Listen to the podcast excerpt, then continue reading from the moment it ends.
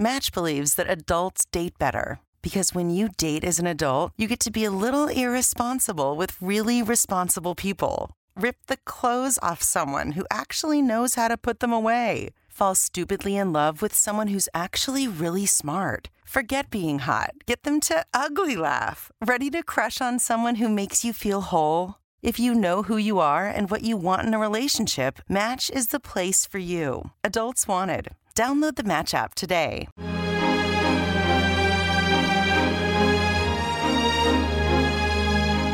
Circolo culturale tolkieniano di Paolo Nardi. Curiosità e approfondimenti sul mondo narrativo del creatore del Signore degli Anelli, su libri e film fantastici significativi per il nostro tempo.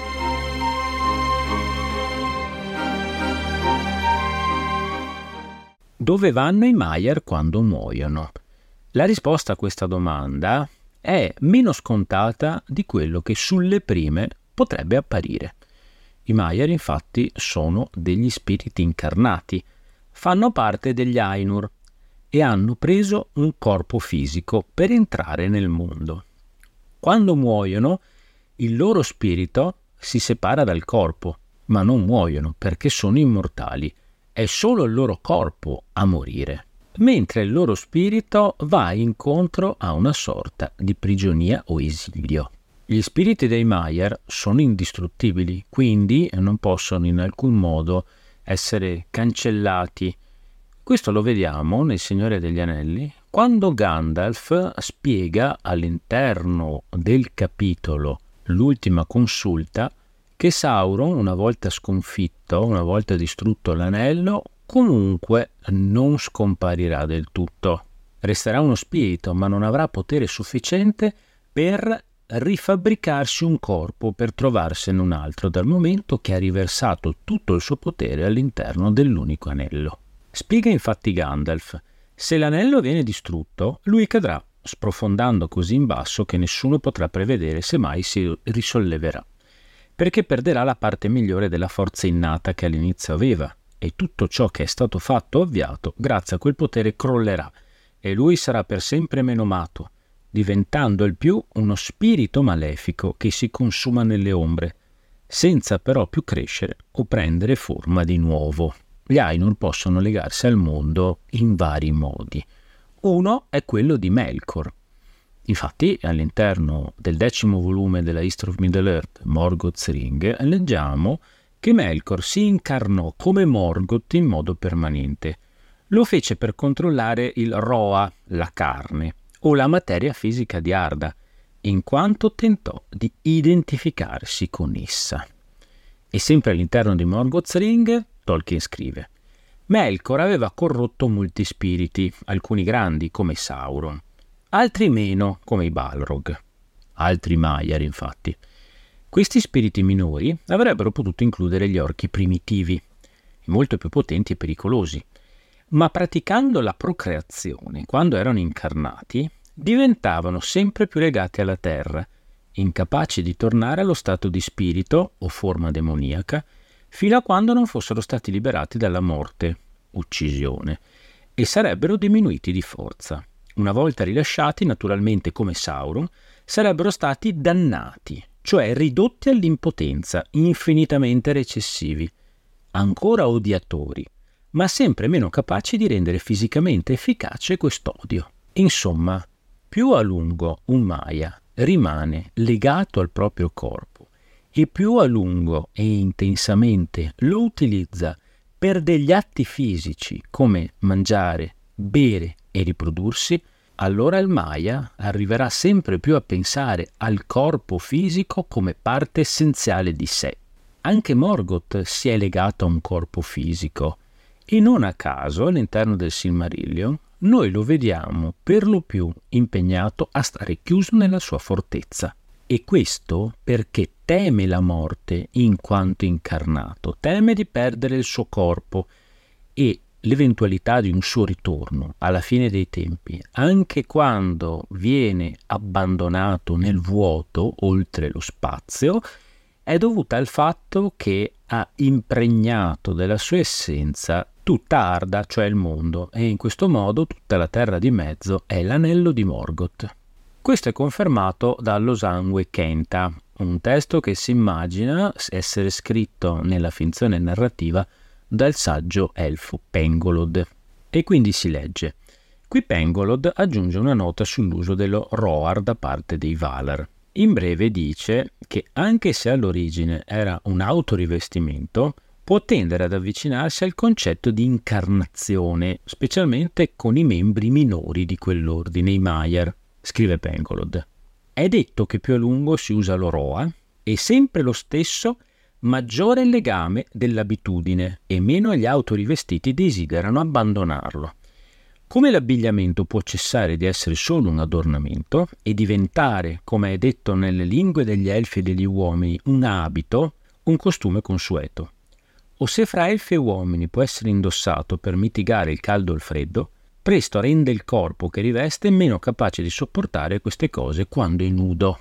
Continua il testo. Pengolod cita anche l'opinione che se uno spirito, vale a dire uno non dotato di corpo dalla creazione, usa un roa per promuovere i suoi scopi personali o ancora di più per godere delle capacità corporali, scoprirà che gli è sempre più difficile operare senza l'oroa. Le cose che maggiormente legano sono quelle che negli incarnati hanno a che fare con la vita dell'oroa stesso, il suo sostentamento e la sua propagazione. Così bere o mangiare sono legami, ma non il deleziarsi nella bellezza di suoni o forme. Più elegante ancora è generare o concepire un figlio scrive Pengolod, non conosciamo gli Axani, leggi, regole che derivano primariamente da Eru, che furono imposte ai Valar riguardo in particolare al loro stato, ma sembrerebbe chiaro che non ci fosse alcun Axan contro queste cose. Ciò nonostante sembrerebbe essere un Axan, o forse una conseguenza necessaria, che se sono fatte allora lo spirito debba restare nel corpo che ha usato e abbia le stesse necessità degli incarnati. L'unico caso conosciuto nelle storie degli Eldar è quello di Melian, che divenne sposa di re Elu Tingol. Questa certamente non fu un'azione malvagia, né contraria al volere di Eru, e anche se infine portò dolore, elfi e uomini ne furono arricchiti. Questo particolare testo continua e nota come anche i più potenti tra i Valar possano soccombere alle incarnazioni impegnandosi e indugiando in queste pratiche. I grandi Valar non fanno queste cose, non generano figli e neanche mangiano o bevono, tranne che in occasione dell'Alto Asari, impegno della loro signoria e della loro presenza in Arda, e per la benedizione del sostentamento dei figli. Melkor solo fra i grandi divenne infine legato alla sua forma corporea, ma questo avvenne per l'uso che egli ne fece nei suoi tentativi di diventare signore degli incarnati e per le grandi malvagità che compì con il suo corpo visibile. Inoltre egli aveva dissipato i suoi poteri nativi per controllare i suoi agenti e servi, così che alla fine, da solo e senza il loro supporto, divenne una debole cosa, consumato dall'odio e incapace di restaurarsi nello stato da cui era caduto. Anche la sua forma visibile non riusciva più a controllarla, così che la sua odiosità non poteva più essere mascherata e rendeva manifesta la malvagità della sua mente. Fu così anche per alcuni dei più grandi fra i suoi servi, come vedemmo in giorni più tardi, si congiunsero indissolubilmente alle forme dei loro atti malvagi, e se quei corpi venivano tolti loro o distrutti, loro ne erano annullati, finché non riuscivano a costruirsi un sembiante della loro precedente abitazione, con il quale continuare a percorrere la loro malvagia rotta nella quale si erano fissati. E visto che si è parlato di Melie, un secondo esempio di questo processo che porta un incarnato a legarsi al mondo riguarda proprio Melian, una Maya di Vana ed Este, che si sposa con Re Tingle del Doriath e ha con lui addirittura una figlia, la famosa Lúthien. Una volta che Re Tingle e Lúthien sono morti, allora il Silmarillion dice che Melian sparì dalla terra di mezzo e passò nella contrada dei Valar, di là dal mare occidentale, a covare il proprio dolore nei giardini di Lorien, donde era venuta. Alcuni interpretano questo come l'abbandono della sua terra e del suo popolo al loro destino, dal momento che una volta che Melian se ne va non è neanche più attiva la cintura di Melian in grado di proteggere il Doriath. Ma altri interpretano invece questo abbandono come la morte per dolore del suo corpo e quindi il suo ritiro in spirito e tornando a Valinor, fuggendo nella sua casa a Lorien per lì dimorarvi per secoli per cercare di riprendersi dal trauma subito. Nella Nature of Middle-earth si dice che l'aver generato e partorito un figlio, come Lúthien, ha fatto sì che Melien si legasse al suo corpo e quindi al mondo più di ogni altro Maiar. Tuttavia i Maiar possono ricostituire il loro corpo. Ci possono volere giorni, settimane, mesi, anni, ma alla fine potranno farlo da qui alla fine dei tempi. L'esempio principe è quello di Sauron, che subisce una prima morte al tempo della Callabeth, con l'affondamento di Numenor, quando si assiste a una trasformazione del mondo perché Eru interviene a staccare Valinor, il continente beato di Aman, dal piano fisico del mondo. Nel Silmarillion leggiamo: Il mondo fu devastato, la terra inghiottita, i mari si levarono a coprirla e Sauron stesso precipitò nell'abisso. Tuttavia il suo spirito si levò di nuovo e sulle ali di un vento oscuro tornò nella terra di mezzo per cercare una dimora. Gli ci vogliono tuttavia cento anni per riprendersi e provvedere alla creazione di un nuovo corpo dopo essersi rifugiato a Mordor. Lì se ne stette ora a rimuginare nell'oscurità fino a quando non si fu dato una nuova forma e fu una forma terribile, giacché il suo bell'aspetto lo aveva abbandonato per sempre, quando egli venne gettato nel baratro durante l'inabissamento di Numenor. Muore quindi una seconda volta al tempo della guerra dell'ultima alleanza. Ma anche Sauron fu abbattuto e con lo spezzone di Narsil Isildur tagliò l'anello dominante dalla mano di Sauron e se ne impossessò. Così Sauron, almeno per il momento, fu vinto e abbandonò il proprio corpo e il suo spirito volò via, andando a nascondersi negli spazi deserti e per molti anni ancora Sauron non assunse più forma visibile. Quindi gli ci vogliono ancora altri mille anni per recuperare anche solo un'ombra del suo antico potere e quindi ancora altri duemila anni per tornare alla piena forza. Quando lo rivediamo è a Dol Guldur ed è diventato lo stregone oppure il necromante si dice solo che lentamente qui vi ricrebbe e vi riprese forma. Poi alla distruzione dell'anello Sauron crollò, venne completamente sconfitto e fuggì come un'ombra maligna. Con la sua terza morte, la distruzione dell'anello, Sauron ormai smette per sempre di avere un corpo fisico. Non è detto che non potrà riaverlo un giorno, ma è talmente debole per aver riversato tutto se stesso all'interno dell'unico anello che il tempo che gli ci vorrà per recuperare il suo potere sarà talmente lungo che nessuno si deve preoccupare perché probabilmente il mondo finirà prima. Per logica funziona la stessa cosa anche per gli Istari, i maghi. Per esempio Gandalf. Gandalf muore all'interno del Signore degli Anelli e vediamo che ritorna, ritorna con un nuovo corpo dopo essere perito nel suo scontro con il Balrog, il flagello di Durin, che tra l'altro è un altro Maya. Tuttavia Gandalf non è in grado di ridarsi da solo un corpo e in questo caso deve intervenire qualcun altro, nella fattispecie o Eru o i Valar, anche se la cosa non viene chiarita dal testo viene semplicemente detto che Gandalf viene rimandato indietro. Lui stesso dice nudo mi hanno rimandato indietro e gli vengono donati poteri maggiori, cioè lui viene potenziato, non è più Gandalf il grigio, ma è diventato Gandalf il bianco. Non si dice nemmeno dove sia stato, ma solo l'oscurità mi avvolse. Errai fuori dal tempo e dal pensiero e mi inoltrai lungo percorsi che non menzionerò. A chiarirlo ci pensa lo stesso Tolkien nella lettera 156.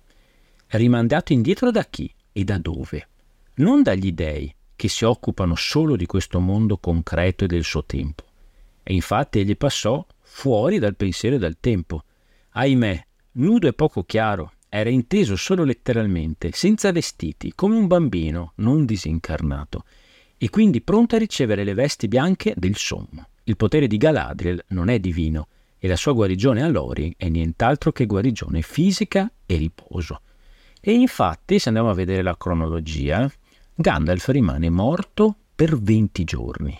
Poi giace per altri due giorni in trance sul fianco della montagna.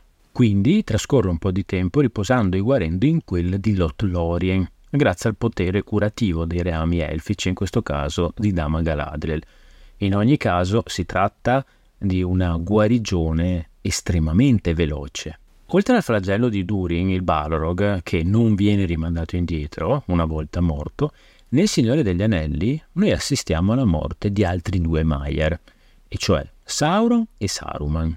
È il modo in cui i due spiriti reagiscono alla distruzione del loro corpo è abbastanza simile. Lo vediamo quando viene descritta la morte di Sauron all'interno del capitolo Il campo di Cormallen. E mentre i capitani guardavano sud verso il paese di Mordor, sembrò che, nera contro il funereo nuvolame, si stagliasse un'immensa forma d'ombra, impenetrabile, coronata di saette, che riempiva tutto il cielo. Enorme si levava sopra il mondo e protendeva verso di loro una larga mano minacciosa, terribile ma impotente. Proprio mentre si abbassava su di loro, la ghermì un forte vento, la spazzò via e disparve, e scese allora il silenzio. La morte di Saruman invece viene descritta all'interno del capitolo I repulisti della contea.